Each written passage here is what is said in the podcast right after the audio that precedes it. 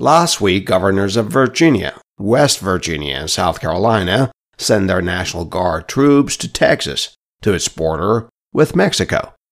California was actually the first state to enact uh, what we might think of as a as an anti-immigrant law. It was a California law that criminalized the unlawful uh, hiring of people who were not authorized to work. Prior to 2001, a lot of federal immigration law was really bipartisan in nature. It could be they could be enacted in times of divided federal government by one party controlling Congress but another party controlling the executive. That's probably that's a description that is accurate from 1965 through 2001.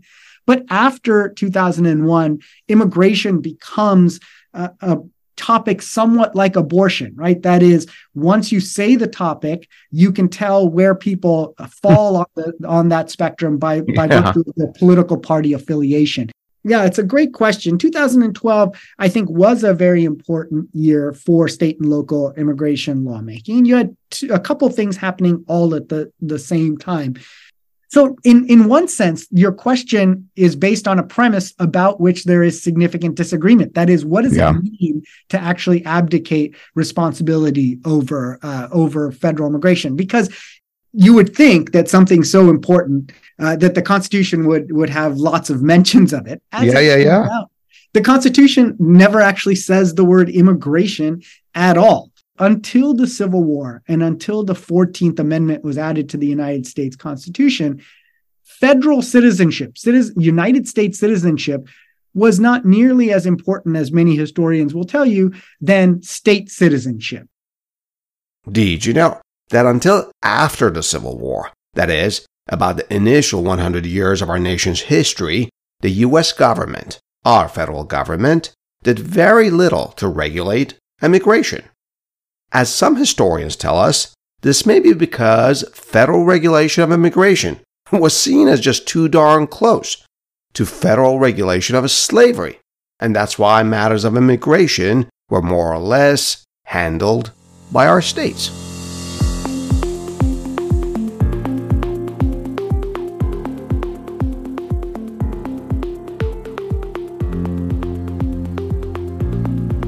Hey there, News Peelers. Today is June 9th, 2023, and this is Adele, your host at the History Behind News podcast. Aren't you tired of the repetitive news on TV and social media? They just go over the same dramatized developments all day long. Do you ever wonder what happened before our news? I mean, how do we get here? They say if you don't know your history, you're bound to repeat it. So while others cover the news, I uncover its history. I call this peeling the history behind news, which we accomplish in weekly conversations with distinguished scholars who delve deep into history to give us their fascinating perspectives from our past. I'm committed to making in depth history that are researched and written by scholars, enjoyable and accessible to everyone. So grab a cup of coffee or your favorite drink or both and let's get into it.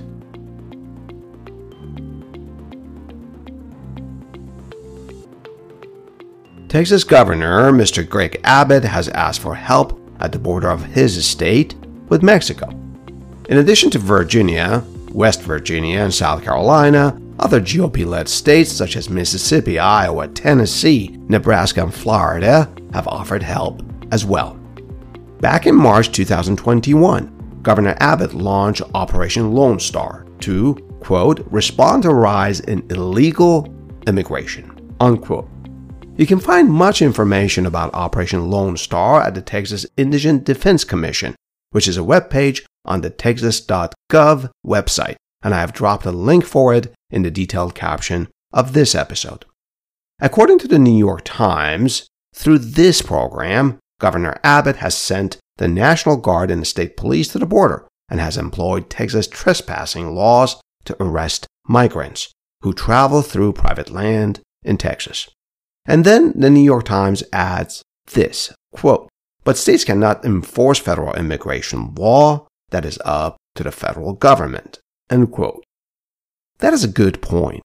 The New York Times is right. America's immigration laws are written and enforced by our federal government. But I have an equally important point to bring to your attention. What if our federal government abdicates its responsibility in enforcing immigration laws, in protecting our borders? This is not a crazy question at all. As my guest, Professor Deep Gulasekaram, explains, this is, in fact, the very claim that Republican governors of Arizona and Texas have made that our federal government has abdicated its responsibility in matters of immigration. And if that happens, then what? Well, so far, Governor Abbott has not declared that Texas is being invaded, but far right conservatives have been pushing him to make this very declaration. To better understand the history of the tension between U.S. states and our federal government when it comes to immigration, which is a highly polarizing issue now, I spoke with Mr. Deep Gulasekaram, a professor of law at the Santa Clara University School of Law, where he teaches constitutional law and immigration law. Professor Gulasekaram is co-author of the leading immigration law casebook used in law schools, which is titled Immigration and Citizenship, Process and Policy. And he is also co-author of The New Immigration Federalism, a book that provides an in-depth empirical and theoretical analysis of the resurgence of state and local immigration lawmaking, which is the subject of our conversation for this episode. And here's something super cool about Professor Gulasekaram. In addition to everything that I already mentioned about him here, get this, he's the co-founder of the World Children's Initiative Inc., a nonprofit organization dedicated to improving health and educational infrastructure for children in developing areas around the world. I just think that's really awesome. Great job, Professor Gulasekaram. Click the link in this episode's caption to learn more about his organization, the World Children's Initiative. Also, to learn more about Professor Gulasekaram, you can visit his academic homepage, the link for which is provided in the detailed caption of this episode. And by the way, Professor Gulasekaram will soon be leaving Santa Clara University School of Law to join the University of Colorado Law School. So, stay with me as Professor Gulasekaram and I peel the history behind this news.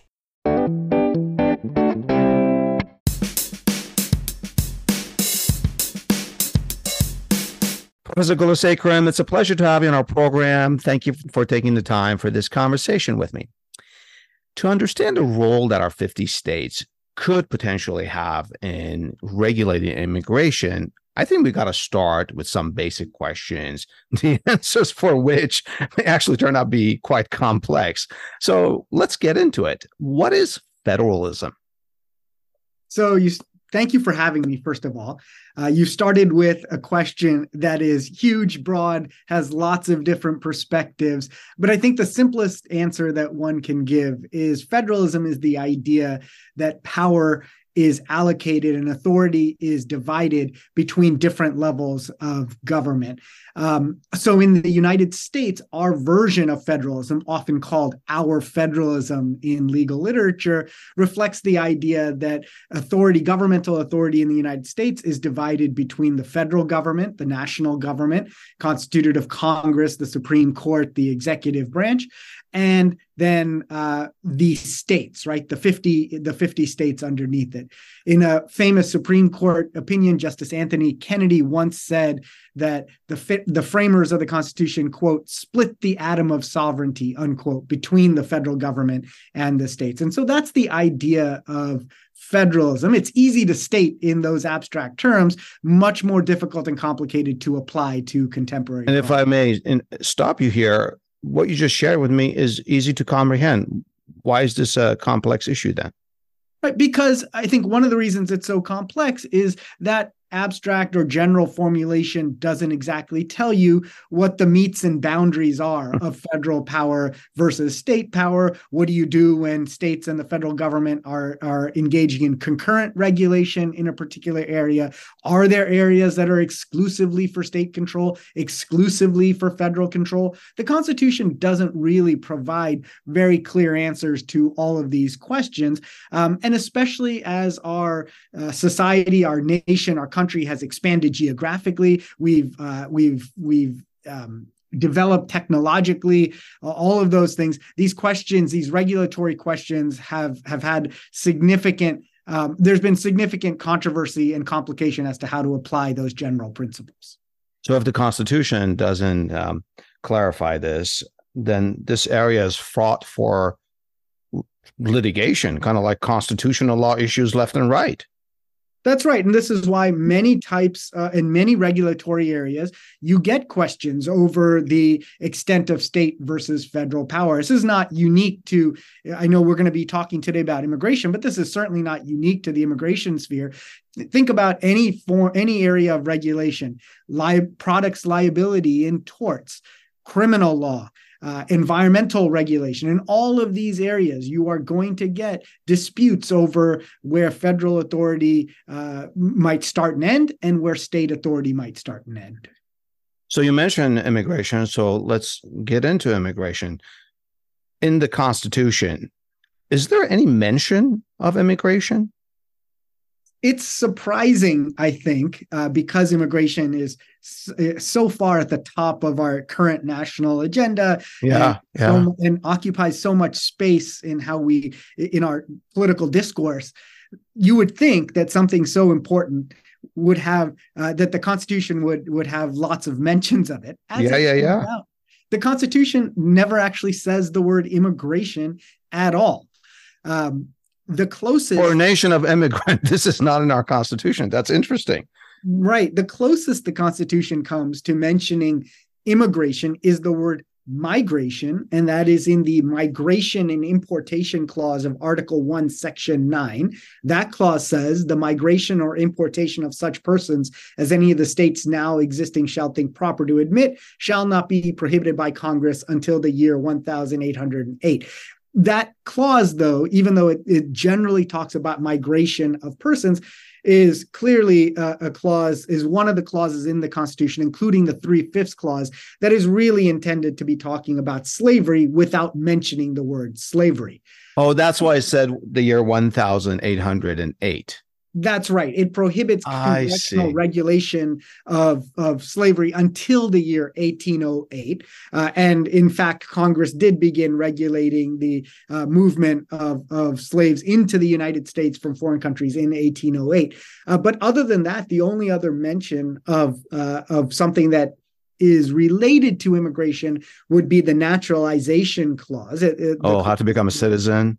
Right. It, it says that Congress has the power to establish a uniform rule of naturalization. So, certainly, Congress has the power to make citizens, that is to tell us who amongst the non citizen population and under what conditions those non citizens can become citizens. But that doesn't necessarily tell you that Congress has the power to control movement into the nation or exclusion from the nation. Yeah, it's it's a very vague with respect to those uh, two areas you mentioned. Um, this is on a, ten- a bit of a tangent, but I just wanted to make sure that I understand this. The clause that you mentioned about slavery that uh, prohibited Congress from making any laws about it until the year 1808 um, it was sort of set up to to give uh, Southerners sort of a compromise that here sign on to our constitution is a compromise. We don't do anything. We won't do anything about slavery till 1808. Right. That's sort of the backdrop to that. That's right. You know, and, okay. and, certainly this is not my area of expertise, but yeah, yeah. Is, that is the commonly understood um, explanation for why that clause and other clauses like the three fifths clause are in the Constitution. These were compromises necessary to get uh, all of the states, including the the the slavery, uh, the the states in which slavery was quite important uh, to their to their continued um, economic survival, and and uh, there was significant resistance to the Constitution without those forms of compromises in them. That those clauses were added to get those states on board. I see. Thanks for explaining that. I was just curious. Let's let's get back to our regular programming here now. Uh, what is immigration federalism? I've heard this before. Yeah, so immigration federalism is the uh, term generally used within legal academic circles, but fundamentally it's just trying to describe the area of law and constitutional adjudication which is trying to figure out what exactly is the room for states and localities to enact immigrant or immigration related policies. So, for example, can Arizona create, uh, as it did in 2010, an omnibus enforcement law uh, against unlawfully present non-citizens. Can california cities on the other hand can they have non-cooperation or sanctuary laws? So that that all of those laws and whether they're legal or not legal those fall underneath the broad umbrella of immigration federalism. Is the term immigration federalism and its sort of related research is this only in the academic arena or is this real litigation going on that you know goes up to supreme court? Yeah, this is very much uh, both an, uh, an area of academic study, but certainly on the ground. This is something, especially over the last two or three decades, has been an active area of both policymaking and litigation. And so, uh, on the one hand, you can think of um, just thinking about the last couple decades and even the last several years. There have been laws that, for example, provide driver's licenses to any resident of a state, regardless of their immigration status, provide access to um, higher education uh, or education financing, regardless of immigration status. And then you have uh, on the other hand, laws that uh, that engage states and localities in immigration enforcement uh, that might, um, for example, prohibit non-citizens or landlords from renting to non-citizens, attempt to keep uh, unlawfully present non-citizens out of uh, public schooling. All of those have are examples of laws that have been enacted in the last 10 to 15 years and have uh, been under significant litigation in federal courts. Oh, wow, that's fascinating. So that's sort of an indirect way of regulating immigration without really having laws specifically on it. So let's let's get into this history. We'll be right back after a short break to talk about states' participation in immigration legislation and enforcement since our founding. We'll be right back. Do immigrants commit more crime than native born Americans? Do you think they do? If you think that, you're not alone. Since the 19th century, many Americans have claimed that immigrants increase crime rates in America. And this issue has been studied since the early years of the 20th century, including specifically for the state of Texas. In Season 3, Episode 18, my guest, Professor Jennifer Chacon, digs deep into the history of immigration and crime. As she explains it, the immigrants of our past, who native born Americans claim to be criminals, were Irish, Italian, Greek, Russian, Polish, Jewish, Chinese, and other ethnicities and nationalities that today, for many generations, are themselves native born Americans. I've provided a link to this fascinating conversation in the detailed caption of this episode. Now, let's get back to our conversation with Professor Gulasekaram.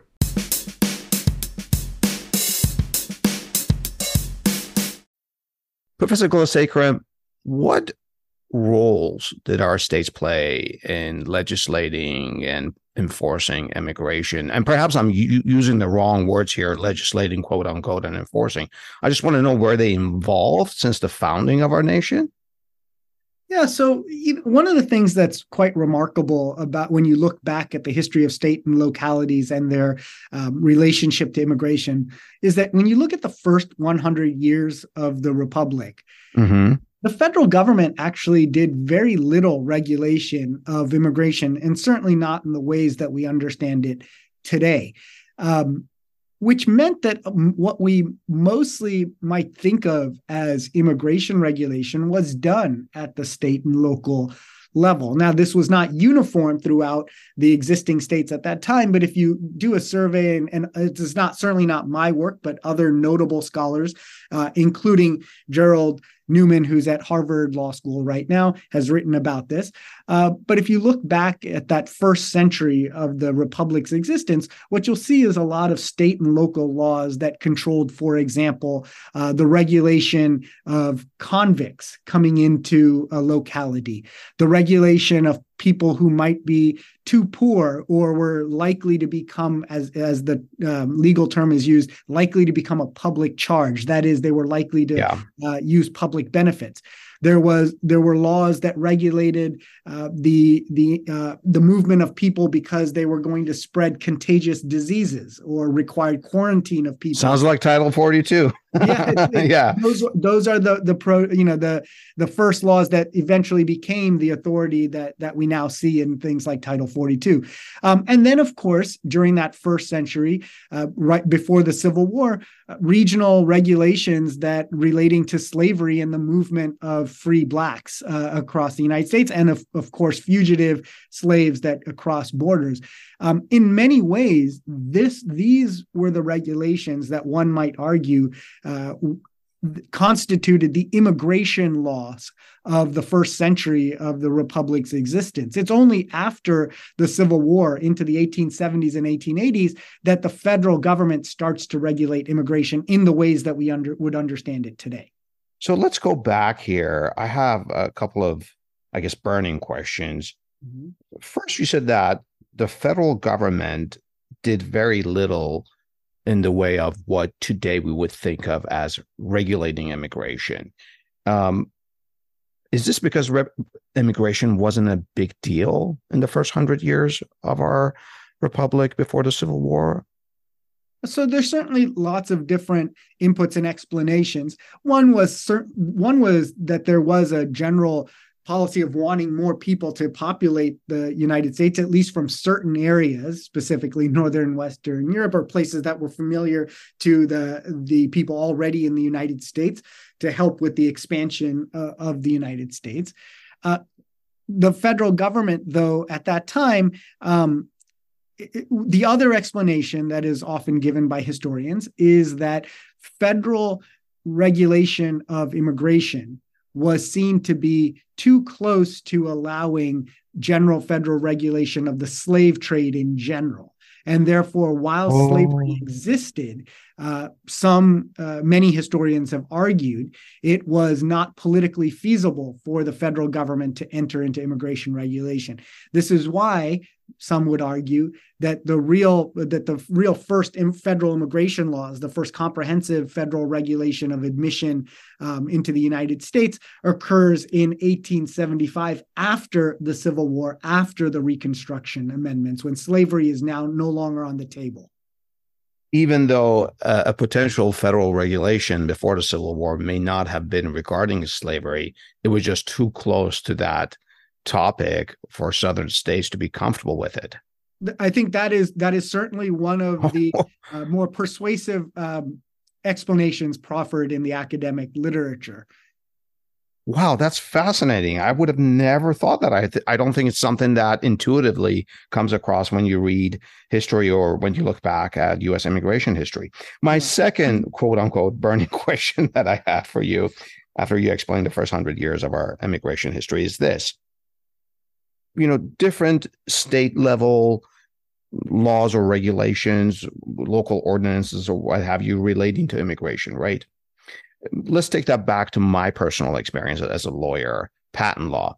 You can't have 50 patent laws in our 50 states. Like you have a patent in Arizona, but not in New Jersey. How does that even make sense, right? So how did this make sense? You can't have, well, back then there weren't 50 states up to 1870, whatever. They eventually grew to 20 some states um, how could you have different immigration regulation for New York versus Virginia? So I guess I don't know, French Huguenots could come to North Carolina, South Carolina, but not to New York. And then how did that work? Yeah, it's it's certainly um, not a, a way of thinking about immigration uh, and a state of affairs that is easy to imagine today. Yeah, yeah it's very foreign to the way we understand immigration and as you said sort of the practical necessity maybe of a uniform set of rules with regards to migrate uh, to both entry and then the terms and condition of staying and then exit that said that is fundamentally what uh, the what it looked like uh, prior yeah. to 1870 um, there were, for example, there were there was Supreme Court case uh, that upheld a New York law that required certain information from passengers landing in New York. This is an 1837 case, and the Supreme Court said it's okay for the state of New York to demand certain information from passengers landing at New York Harbor. Um, Such as uh, so they at that point they were looking for uh, information as to whether the passengers would be dangerous. Um, but the broader law that was at issue in this case, it's called New York versus Milne. It's an 1837 Supreme Court case. Uh, the broader law was a state law that attempted to regulate whether passengers disembarking in New York were going to be, for example, paupers, that is, too poor to land, yeah. certain diseases, etc.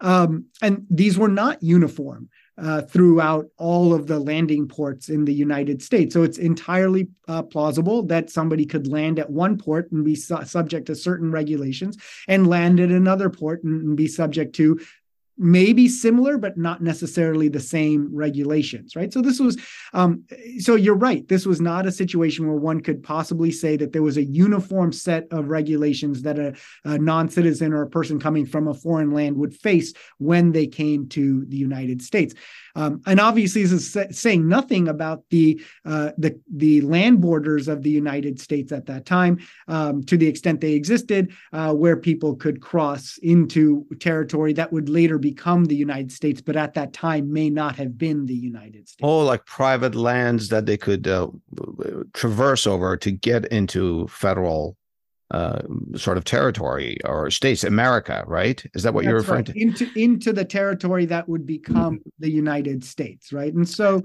um, I, I, yes, you're, you're right. There is there was no real uniformity um, prior to the federal the emergence of a robust federal system of regulation in the in the 1870s 1880s into the 1890s um, even so, even during that time of even during that time of transition, a, a, lot of the, the federal bureaucracy was dependent on these state systems, these state controls over ports, uh, over disembarkation points.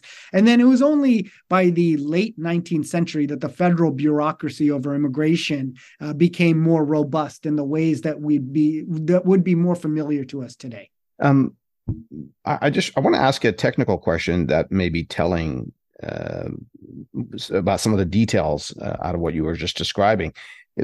So, how did an immigrant become a citizen? Let's say you know you land in South Carolina, it's eighteen whatever forty five. Was there a different set of criteria for becoming a U.S. citizen than let's say if you landed in New Hampshire? Or was there a federal sort of was there a CFR for this or something to that effect? You know. So the one thing that Congress did uh, enact from the very beginning of the republic were using its naturalization power, that is the power given to Congress, which was in the Constitution. That is in the Constitution. Yeah, Congress yeah. did use the naturalization power and had always had, ever since the beginning of the republic, laws that regulated the conditions under which uh, somebody who was foreign born could become a citizen of the United States. Now, not surprisingly, uh, at the beginning of the republic, through the through the Civil War, and even afterwards into the 1950s, these were racially uh, restrictive laws. And at the beginning of the Republic, only white people could naturalize. After the Civil War, white people and the descendants of people, uh, people of African descent could naturalize.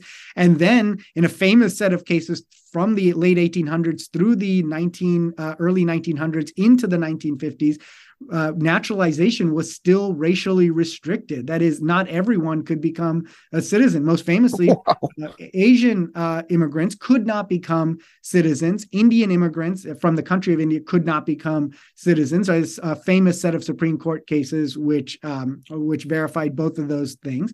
Um, and this was contested. Uh, this was contested territory until the 1950s, on, after which federal immigration law uh, removed the racial restrictions on naturalization. But to go back to your question, yes, there were federal laws that uh, existing from the time of the creation of the republic, which uh, which detailed when people could naturalize. But the important thing, I think, to also add to your my answer here is that until the Civil War and until the Fourteenth Amendment was added to the United States Constitution, federal citizenship, citizen, United States citizenship was not nearly as important as many historians will tell you than state citizenship. So to oh.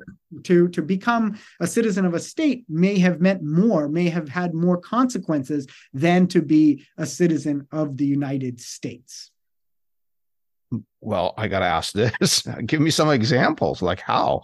I mean, I mean, consequence like in your practical everyday life, it was more important for me to be from, let's say, New York than to be of the United States. This is before the Civil War. Right. I mean, obviously, the, we're speaking in in broad generalizations. Here, yeah. But uh, one way of understanding what happens after the Civil War and the Reconstruction uh, amendments, especially the Fourteenth Amendment, is that it fundamentally restructures the importance of membership in the federal government uh, that one could reasonably say that state laws and state regulation were the prime um, regulatory systems, the, fine, the, the prime legal systems that governed uh, everyday life for most people uh, at that time. And certainly, this is one of the reasons why state laws regarding slavery up until the Civil War could exist, right? Because the yeah. federal government had no power to tell the state to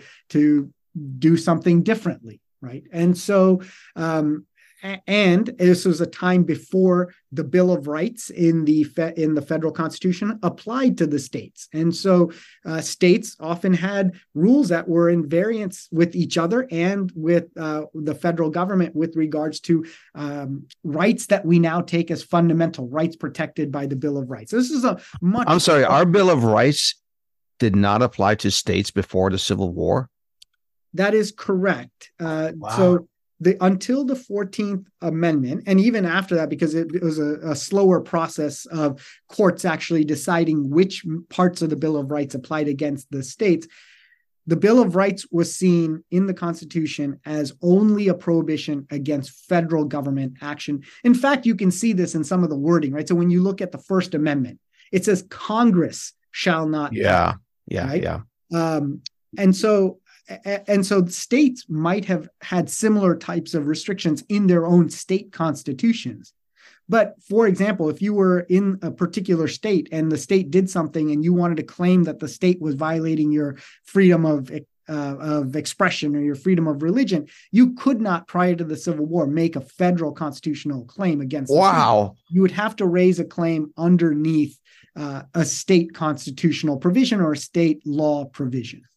So going back to our discussion of immigration, we did rest of the Bill of Rights, but that was fascinating. Um, after 1875, uh, the federal government takes on a more robust uh, stance in regulating immigration. In the, in the minute we have left of this segment, uh, what I want to know is something that one of your colleagues, um, Professor Jennifer Chacon, um, shared with me. Um, the Dillingham Commission that came in the 1910s and 1920s. 1920s was famous, well, really infamous for immigration scares. Um, were, did states play a dominant role in that, or was that mainly sort of a federal regulation matter? I'm so I apologize and I'm not sure I understand the the quite when in when you when you're talking about that are you referring to the 1875 uh, no, I'm going forward. No, thank you for clarifying that. I'm going forward to the 1920s mm-hmm. and prior to that, 1910s, where immigration became a huge political, heated national issue. Mm-hmm. Uh, what I want to know is that were states at that time enforcing their own local laws and regulations, or was by then the federal government now in control of immigration. Yeah, I now, think it's it's fair to say that by the 1920s, the federal government had become the prime, if not exclusive, regulator of, of immigration, and that's a story that really starts, as Professor Chacon uh, had uh, had mentioned on your podcast, in 1875 with the first federal enactment, a, a law that that prohibited the immigration of uh, of of people who are likely to become public of, of uh, sex workers uh, deemed prostitutes at that time. Um, and and uh, another category of, uh, of of immigrants that's now escaping me right now is the first law and followed criminals? Yes that's right convicts. Yeah. and um, followed in short order uh, by the Chinese exclusion acts. And so by the time you get to the 1900s, um, early 1900s, it's the court seems to have settled on the idea that at least with regards to admission, the terms and conditions of staying, and then exclusion, that is deportation, right, of kicking mm-hmm. people out, that the federal government is the prime, if not sole regulator of that area. But by the time of the 1920s and the Dillingham Commission, there is a concern with the type of people that are being let in uh, under current federal immigration laws. In the late 1800s into the early 1900s, it is uh, at that point the United States experienced the highest number of foreign born uh, as a percentage of the United States population that the United States has ever faced, including up to today, right? oh, wow as a percentage of the population. Um, and uh, at, during that time, the Industrial Revolution, the the the the place where people are coming from is changing. It's no longer predominantly Northern and Western Europe. It's starting to become Southern and Eastern European. Uh, and the uh, the people who had already been in the United States, the people in power in the United States, um, along with the eugenics movement, concerned about this new stock of immigrants coming. Uh, and this commission is constituted to to study immigration law and comes to the conclusion that uh, the best way to handle this is to think about what the percentages of, of people were in the United States near the turn of the century and use that as the basis for future migration flows, thereby privileging Northern and Western European immigration uh, while um, diminishing uh, immigration from all other areas. And at this time, there are already laws that prohibit immigration from all over Asia. Uh, and so you get a very uh, constructed, racially constructed group of Americans coming in that time period. And these laws were mostly against um, Catholics, Orthodox Christians, and and let's say Jews and and Asians, uh, particularly Chinese. Um, yeah. At Interesting. the federal level is Chinese exclusion, um, and then and then you had uh, the the the way the quotas worked it essentially privileged uh, all all uh, immigration from northern and western Europe and diminished uh, immigration from places like Italy or Eastern Europe. I see. We'll be back after a short break to talk about the rest of this story that takes us into the 21st century. We hope you are enjoying this podcast. And if you are, then why not treat us to a cup of coffee? That's right. For the price of a cup of coffee, you too can become a monthly supporter of the History Behind News podcast. We rely on your support to continue this program, to continue peeling the history behind our news. Supporting us is easy. Just click the support link in the detailed caption of this episode. And while you're there, check out the information about our guests and other attributions and links. And thank you.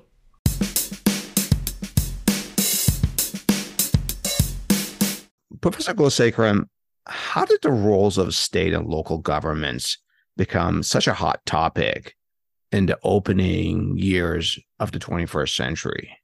Like I remember 20 years ago, I don't know, 17, 18 years ago, state involvement became really in the news, even not even in sort of academic circles. Yeah. So, you know, to, important to note that there has always been some level of state and local involvement.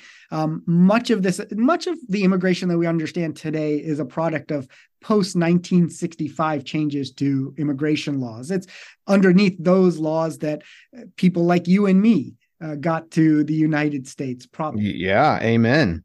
So, um, you know those laws uh, opened up immigration to the uh, the entirety of the world uh, to come to the United States, but they also started enacting um, restrictions on the numbers of people that could come from uh, all the places, uh, all the countries around the world. Now, as you can imagine, this starts to this opens up immigration for places that previously could not get in the United States. But on the other hand, the numerical restrictions really operate to restrict uh, what had been routine migration flows from countries from which there had been geographic and historic relationships. For example, Mexico, which had often had people coming to the United States cyclically. Uh, um, and so it's post 1965 into the early 1970s that the idea of the unlawfully present immigrant in the ways that we understand it today really starts to take root. Um, wow. In the 1970s, California was actually the first state to enact uh, what we might think of as a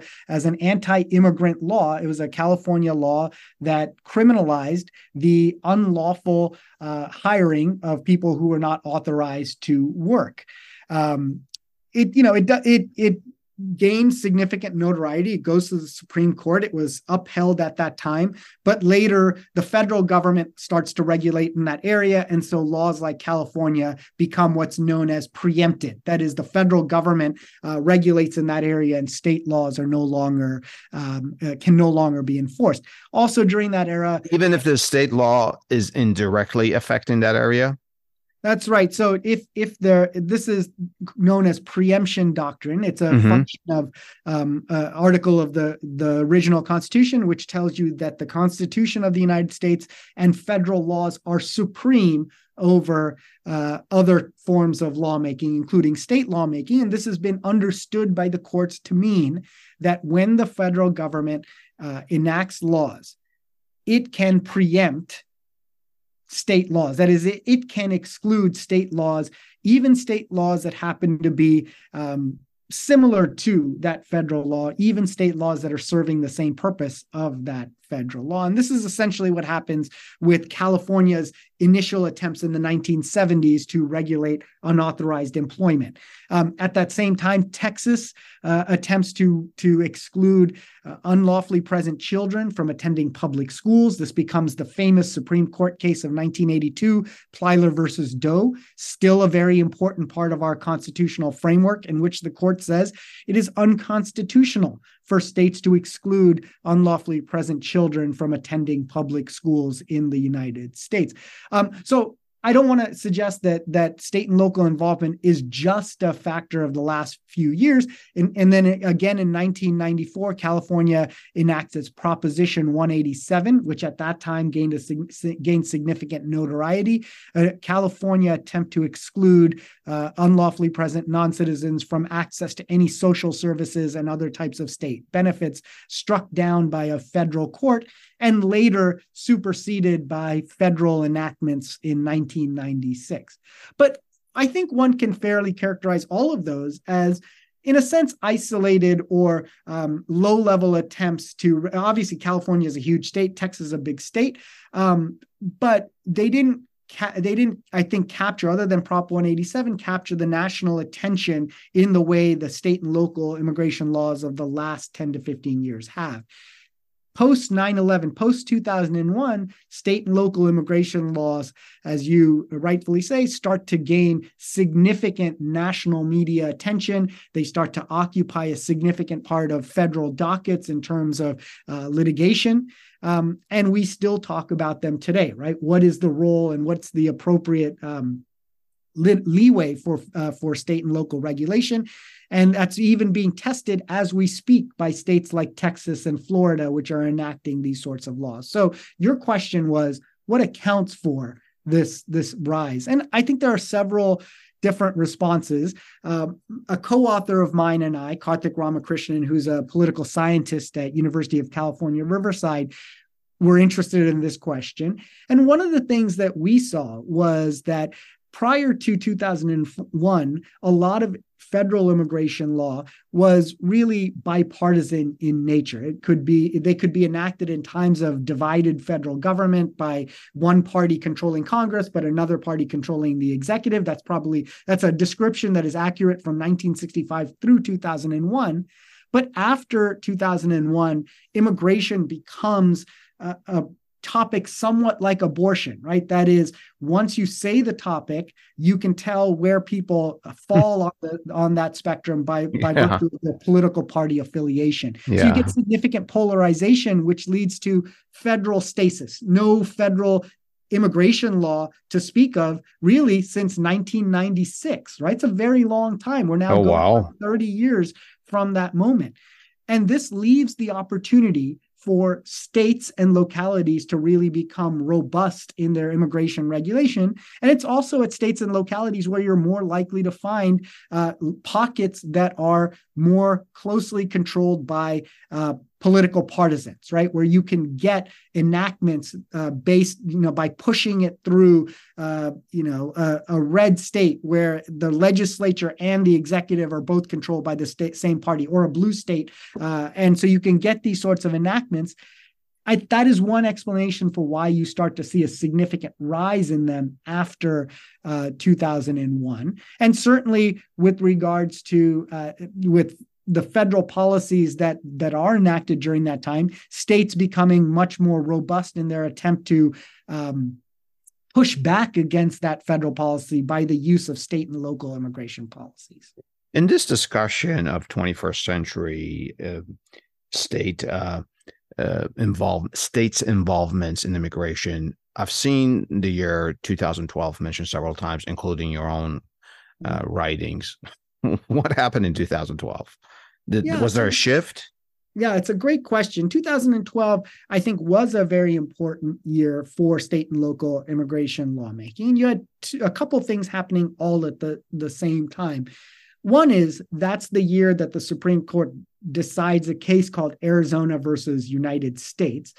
And in this case, the Supreme Court strikes down most, but not all of Arizona's SB 1070. SB 1070 in Arizona was a state level immigration law, an omnibus immigration enforcement law by the state of Arizona uh, that attempted to regulate unlawful migration into the state by criminalizing several aspects of, of immigration in the state and then empowering state and local authorities to do things like check people's papers or arrest people on suspicion of being unlawfully present in the United States.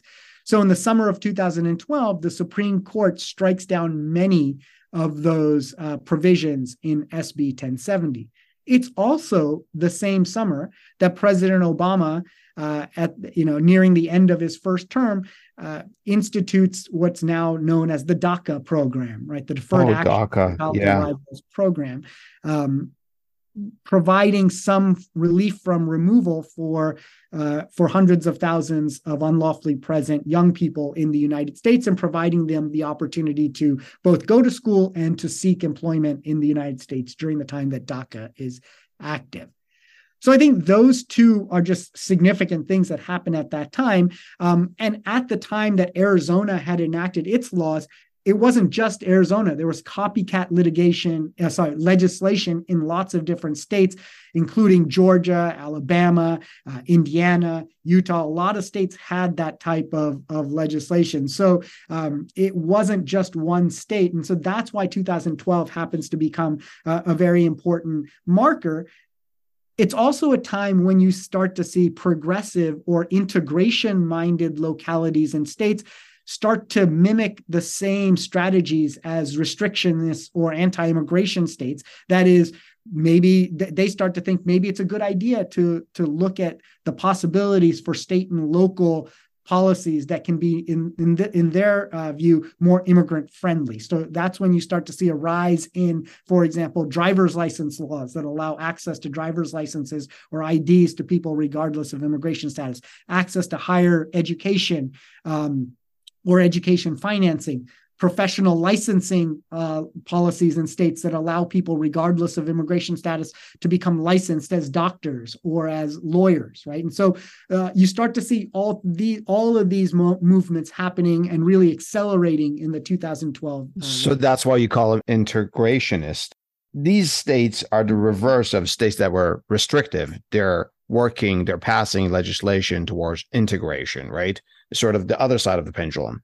That's right. So you you start to see both of these movements trying to use state and local uh, jurisdictions and state and local authority to enact their preferred vision of immigration. Integrationists, or it's just a term you, other people might use other terms, but it, at least in in in my book and and uh, and my co-authors and other people, you might think of integrationists as uh, a set of policies intended to uh, be ameliorative or pro-immigrant, um, to not worry about immigration status or unlawful status and simply treat people as residents of a community or of a state. Um, and then on the other side, restrictionist or uh, anti immigrant, if you'd like, policies that attempt to um, inf- be more enforcement heavy to deter the presence of at least unlawfully present non citizens, and in some cases, all non citizens from being in a locality. And of course, all of this falls into the ambit of politics, where each state is. Um, let's take a break here. Stay with me and Professor Gulasekaram as we get into the perspective. The History Behind News podcast is available on all your favorite podcast platforms. Of course, we love your reviews and ratings of our podcast, especially on Apple and Spotify. And remember, don't keep us to yourself tell a friend about the History Behind News podcast.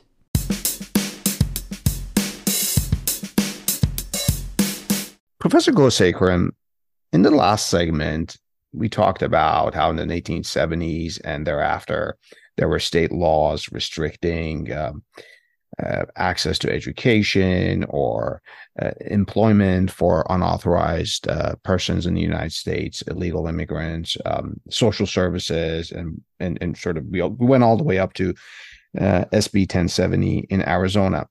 Um, I don't want to talk about any one of those specifically. What I'm wondering is this: What if the federal government sort of abdicates its responsibility to control our borders? And I'm not saying this in the political context. Literally, it just it just drops the ball. And you know, it's not supervising or implementing even immigration laws that we have. Now, let's say Arizona or whatever state is stuck with taking care of immigrants or pick any states, right? So I don't know what is the recourse for these states then? I, I told you it's not a political question, but it turned out to be a political question, right? Yeah, uh, Adele, I may have heard you incorrectly, but I, I I may have heard you as saying 1870s when you meant 1970s, right? Maybe 1970s. Yes, thank you for correcting me. Yes, 1970s. Yeah. So I think that first of all, I think it's important to note that this claim that the federal government has abdicated its its responsibility is in fact the claim that the state of Arizona and its governor made in 2010 when it oh. It's lost and 10, SB 1070 is a very famous picture of then Governor Jan Brewer uh, confronting uh, pres- then President Obama on the tarmac at the at an airport in uh, in Arizona, and she, you know, you see her wagging her finger at, at Obama, and it's famously captured um, in in media reports as Governor Jan Brewer really telling Obama uh, that you know that he needs to do his job, the federal government needs to do his job, and if and if he doesn't do his job, then Arizona is going to do the job that the federal government can't.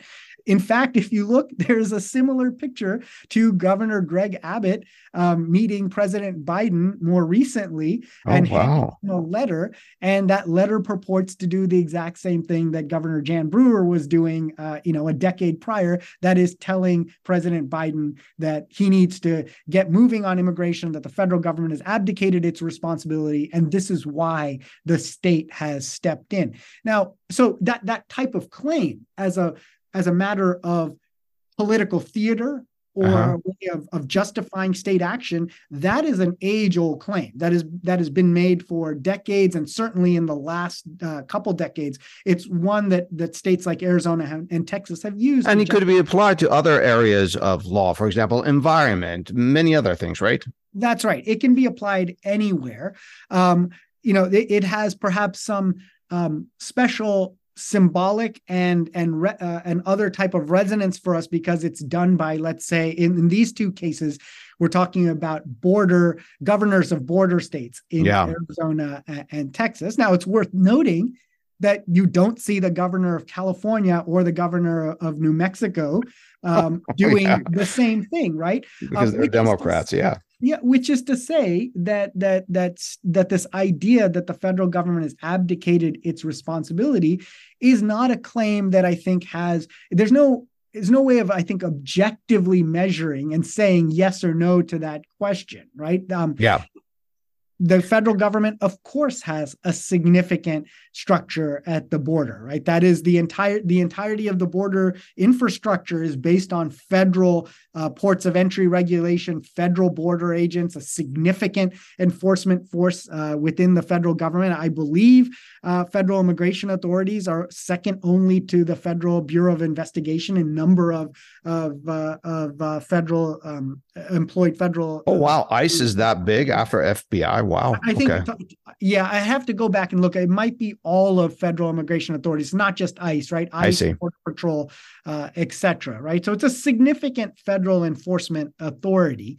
Um, so, in in one sense, your question is based on a premise about which there is significant disagreement. That is, what does Yeah. it mean to actually abdicate responsibility over uh, over federal immigration? Because if we take the robust federal laws that regulate admissions and deportation, federal laws that regulate asylum, federal laws that create the entire enforcement infrastructure at the border, one could reasonably say, I think, that the federal government has not abdicated um, its responsibility. But what we're arguing about is that it should be more. Right. That Yeah. this is not about abdication. It's that that there should be more regulation, more enforcement, more border walls, etc maybe right except congress has not done so. Congress has not done much of anything with regards to immigration law but it certainly hasn't uh, increased the border enforcement infrastructure with with regards to significantly more funding or at least the funding that would be required to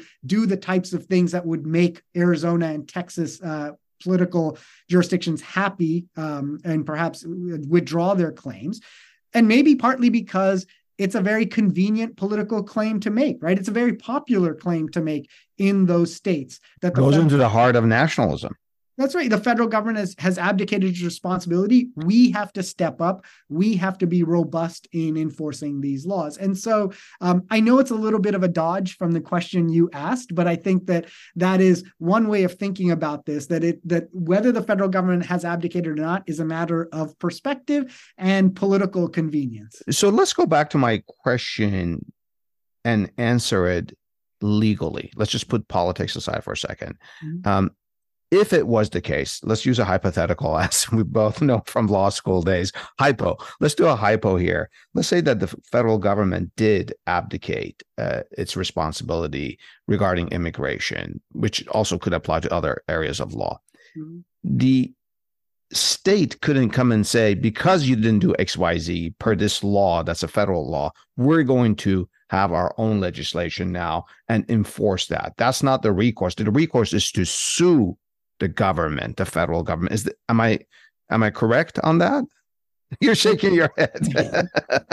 It's a it's a it's a great question. I'm not sure we have a great answer to it. seriously? We don't? I think that you know I think that in the in the pre Civil War, pre 1870s time, if you look at the, the the state of regulation at that time, one might say, drawing from that, states always had a power to regulate who comes into the state and who gets through their borders, their ports of entry, um, and perhaps that would justify in a in a hypothetical world where there was no federal immigration regulation at all, a return to that time.